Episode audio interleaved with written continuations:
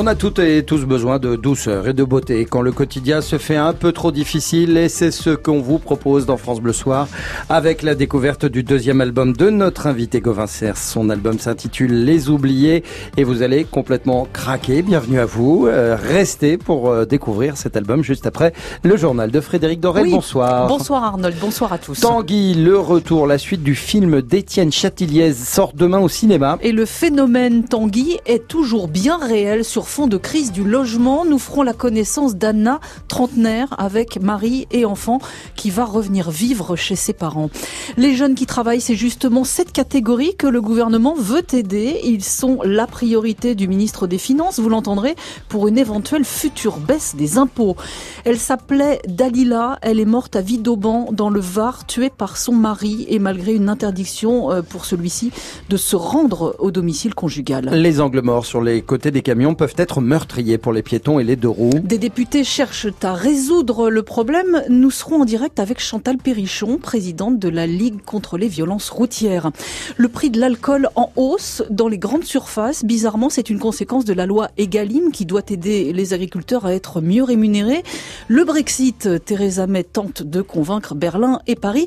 Et puis vous recevez Gauvin Cers ce soir, Arnold. Oui, absolument, Gauvin Cers avec euh, ce nouvel album, 13 euh, titres dont, dont un inédit. Euh, Gauvin Cers, bonsoir. Bonsoir. On va le découvrir ensemble euh, cet album jusqu'à 20h. Avec plaisir, on a sélectionné plein d'extraits. Euh, vous allez évidemment nous en parler, mais tout de suite, c'est le journal. Bienvenue à vous, 19h01. France Bleu Soir. France Bleu Soir. Arnold Derek, Frédéric Dorel. Gros plan sur le phénomène Tanguy pour commencer ce journal. C'est demain que sort Tanguy, le retour, la suite du film d'Étienne Chatiliez sur ces jeunes qui s'attardent chez leurs parents. 18 ans après, il existe toujours de vrais Tanguy dans une version moins drôle. Exemple avec cette trentenaire qui va retourner vivre chez ses parents avec Marie et bébé, Mélodie Pépin. Bon, on va se mettre euh, dans le salon. Bienvenue chez Anna, 72 mètres carrés dans le 11e, loué à prix d'amis. Mais dans trois mois, toute la famille fait ses cartons pour aller vivre à 5 dans un trois pièces en banlieue chez papa et maman. Pas le choix. Paris, c'est le loyer, c'est la place de parking à payer en plus. Comme il n'y a pas de place en crèche, c'est donc un salaire euh, pour la nounou. En gros, on a 3500 euros de frais fixes. On gagne 4000. Euh, Retourner chez ses parents. Il y a un truc qui tourne à l'envers. Avec son mari et son fils de 20 mois, Anna, on a la boule au ventre, une décision difficile à prendre et à comprendre aussi pour ses parents. Ils pensaient qu'on dépensait de l'argent qu'on n'avait pas. Mon mari euh, a pris deux boulots en plus pour pouvoir combler euh, les mois où ça allait pas. Euh, ils se sont rendus compte qu'il y avait un problème, que c'est plus la même époque en fait. Il y a quand même une forme de, oui, de, de honte et de sentiment euh, d'échec. Sentiment de honte qui l'empêche de nous dire son vrai prénom et son travail, sentiment de révolte aussi car elle sait qu'ils ne sont pas les plus à plaindre. On se demande pourquoi on travaille, c'est un peu un non-sens. Une solution temporaire pour au moins deux ou trois ans le temps de mettre de l'argent de côté et souffler un peu. Qu'est-ce qu'on vous souhaite alors? De belles vacances qu'on n'a pas eues depuis euh, la naissance de mon fils, donc deux ans. Et ben bonnes vacances. Merci. Alors. Mélodie Pépin, France Bleu Paris. Un million et demi de trentenaires sont dans le cas d'Anna en France. Plus d'infos sur francebleu.fr. Oui, à propos du film Tanguy, le retour, nous recevrons le réalisateur Étienne Chatiliez mmh. et André Dussolier demain en direct dans France Bleu Soir. Autre sujet à présent, le gouvernement qui vise une baisse de l'impôt sur le revenu. Oui, on se souvient de la phrase d'Édouard Philippe hier en restituant le grand débat. Nous devons baisser les impôts et vite. Eh bien, son ministre de l'économie fait un pas de plus. Les jeunes qui entrent dans la vie active et dans l'impôt seront soutenus en priorité, dit Bruno Le Maire. Comme ministre de l'économie et des finances, je suis très attaché à ce que nos baisses d'impôts soient cohérentes avec notre politique économique. Notre politique économique, c'est le travail. Le travail et le travail. Du travail pour tous les Français et du travail qui paye. Et de ce point de vue-là, il me paraîtrait cohérent que les baisses d'impôts prioritaires soient les baisses d'impôts pour les personnes qui travaillent, pour les personnes qui reprennent un emploi et qui peuvent se trouver soumises à l'impôt sur le revenu. Je rappelle que l'entrée dans l'impôt sur le revenu est très brutale en France. Vous pouvez avoir des effets de seuil qui font que vous touchez 100 euros supplémentaires, on va vous en prendre 40. C'est beaucoup trop brutal. À mes yeux, la cohérence entre politique fiscale et politique économique pourrait nous amener à baisser en priorité l'impôt sur le revenu, c'est-à-dire l'impôt de ceux qui travaillent, la rémunération de ceux qui travaillent, en commençant par ceux qui ont les niveaux de revenus les plus modestes, qui rentrent dans l'impôt sur le revenu et qui y rentrent de manière plus brutale. Le ministre des Finances Bruno Le Maire qui précise il faudra remplir une déclaration cette année encore.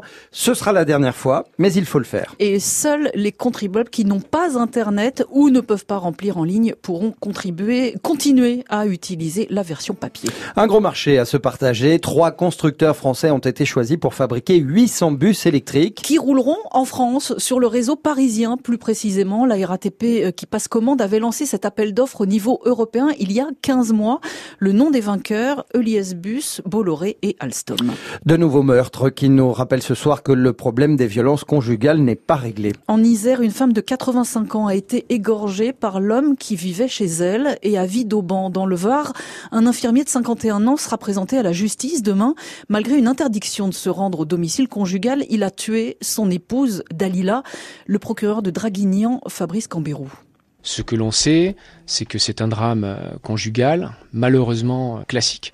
Un drame conjugal euh, accompagné de violence, bien sûr, dans un premier temps, qui a valu à l'intéressé un placement sous contrôle judiciaire il y a dix jours de cela, avec interdiction de se rendre au domicile, sauf pour raison professionnelle, car il avait son activité euh, là-bas. Et il est revenu, et malheureusement, euh, il a commis l'irréparable. Il est revenu vraisemblablement avec une arme qu'il est allé chercher. Il a été interpellé hier soir après une course-poursuite. On a retrouvé dans le véhicule une arme de 9 mm chargée avec de nombreuses munitions. Il va falloir déterminer si c'est l'arme qui a servi à commettre le crime. Est-ce que ce drame aurait pu être évité, les gendarmes étant au courant du problème? Cette soirée, à partir de 19h, les gendarmes interviennent. Ils ont l'assurance, parce qu'elle leur a dit qu'elle partait. Le temps qu'elle fasse ses affaires, l'assassin est arrivé. Et il a pris les gendarmes de vitesse. Patrice Cambérou, procureur de Draguignan avec euh, Isabelle Dor dans le Var pour France Bleu. Une femme meurt toujours, tous les trois jours, en moyenne en France, sous les coups de son conjoint ou ex-conjoint. Finalement, la rencontre d'Éric Drouet au Sénat a été annulée. Le gilet jaune condamné fin mars pour des manifestations non déclarées doit encore être jugé pour avoir participé à un rassemblement muni d'un bâton. Il s'est apparemment ajouté à une réunion avec des sénateurs, réunion qui a été finalement annulée à la dernière minute. Restez avec nous pour la suite du journal de Frédéric Dorel. Il est 19h07, on y parlera des prix de l'alcool. Ils augmentent euh, fortement dans les mm. grandes surfaces, mais d'autres prix sont en baisse, nous dira Dominique Essouet. Le lobbying de Theresa May pour obtenir un nouveau délai. Nous ferons le point avec Nicolas Ballu. On parle du Brexit évidemment, mais d'abord des autocollants sur les poids lourds pour alerter les deux roues qui seraient tentés de doubler. Alors ça, c'est l'idée que vont défendre des députés à l'Assemblée, Parce que oui, les camions ont des angles morts sur leurs deux côtés des zones dans lesquelles cyclistes ou motards peuvent se faufiler au risque de leur vie. Chantal Perrichon, bonsoir. Bonsoir. Vous présidez la Ligue contre la violence routière et à ce titre, vous recevez beaucoup de courriers hein, à ce sujet. Absolument. Nous avons des, des, habitants de petites agglomérations, voire de moyennes agglomérations, qui nous écrivent car ils sont inquiets lorsqu'ils pratiquent le vélo. Pourquoi? Parce que vous, vous imaginez, euh, quand on est à vélo, quelquefois, euh, on hésite à mettre pied à terre. C'est beaucoup plus difficile de redémarrer qu'une mm. voiture. Et donc, euh, tendance à se faufiler, mais tendance à être dans un extrême danger. Et puis, vous avez dans ces petites agglomérations qui sont parcourues par les camions, ben, vous avez des gamins qui vont à l'école, qui vont au lycée, et qui là également risquent d'être renversés, blessés, voire tués. Alors, donc on nous, pardon? Oui, alors à l'heure où on tente d'inciter les Français à rouler euh, à vélo ou à marcher, euh, vous mhm. pensez qu'il faut renforcer la sécurité des deux roues et des piétons? Alors il faut absolument renforcer leur sécurité parce que le code, il prévoit bien que c'est toujours le, plus faible, l'usager le plus vulnérable, qui doit être protégé finalement du risque par rapport au, plus fort. Donc il y a dans notre pays une pénurie euh, vraiment tout à fait insupportable de pistes cyclables, car nous voyons que maintenant il y a de plus en plus d'usagers qui pratiquent le vélo, et donc il faut tout faire, mettre en place un système qui les protège. Euh, cette pénurie, on doit y remédier très vite parce qu'il y a des incitations fortes maintenant avec tout ce qui concerne le climat pour que les gens marchent, pour que les gens pratiquent effectivement le vélo. Encore faut-il qu'ils le pratiquent en toute sécurité, bien évidemment. Et vous vous posez même la question, est-ce qu'on doit continuer à faire cohabiter dans les villes des cyclistes et des camions de 40 tonnes? Euh, c'est vrai qu'il y a un vrai problème de cohabitation. Et on peut, se poser la question, ne serait-ce que par, il est tout à fait possible pour certains camions de, démultiplier finalement les livraisons avec des camionnettes qui pourraient circuler euh, dans les villes et qui seraient finalement avec qui ont une plus grande vision de tous ceux qui sont autour des véhicules. Et on voit que dans certaines agglomérations, on a des maires euh, qui vont négocier, qui vont faire des aménagements, qui consultent des entreprises parce que lorsqu'il y a des travaux publics, eh bien, euh, le village, la petite ville peuvent être traversés par des camions, et à ce moment-là, il est possible de prévoir d'aménager un autre circuit. Mm. Donc, il faut toujours soit euh, les maires, et c'est la responsabilité du maire, bien évidemment, de protéger les habitants. Et en ce qui concerne l'entreprise, elle est dans la prévention, et ça c'est important. Et les deux peuvent effectivement obtenir une solution ensemble.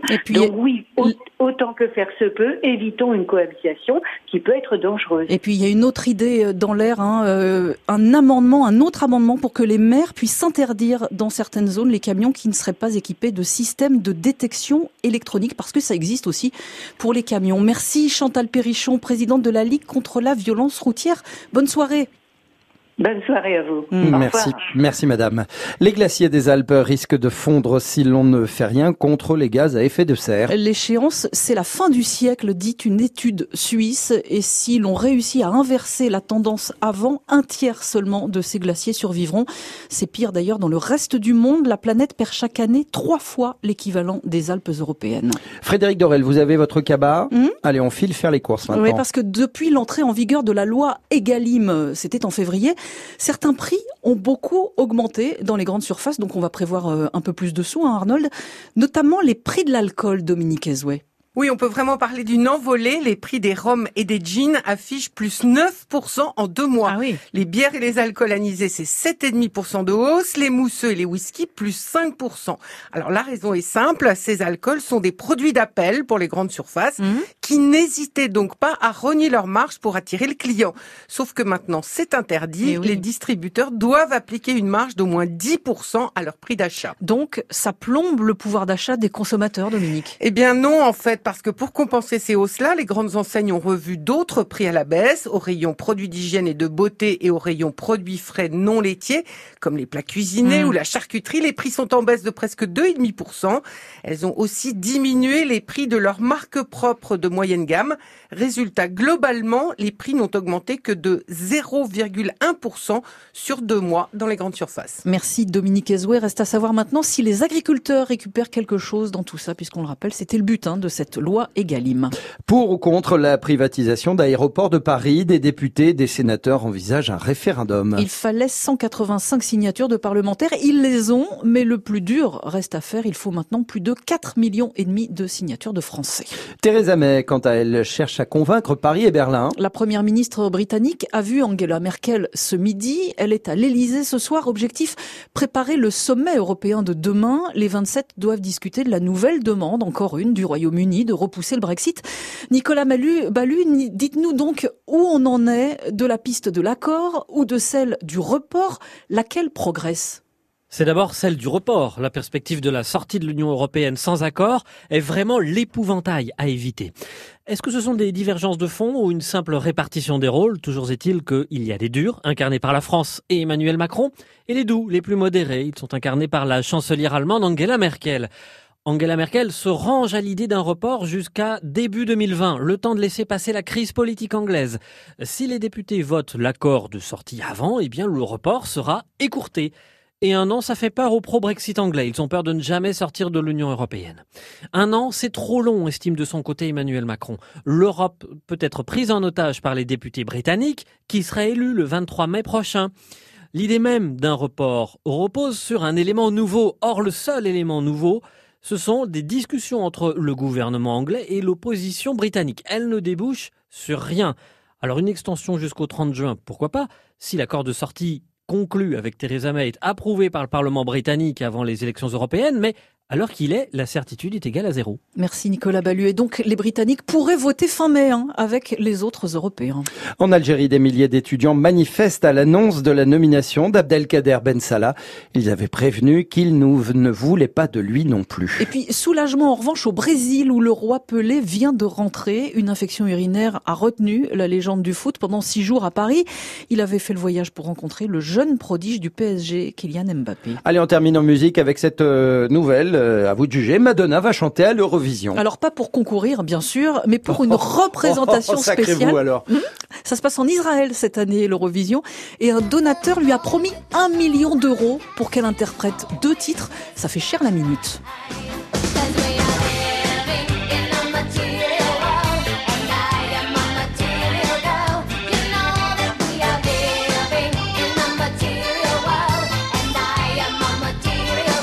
Material Girl, Madonna en 1984. Madonna qui va donc chanter à la finale de l'Eurovision. Ce sera le 18 mai à Tel Aviv.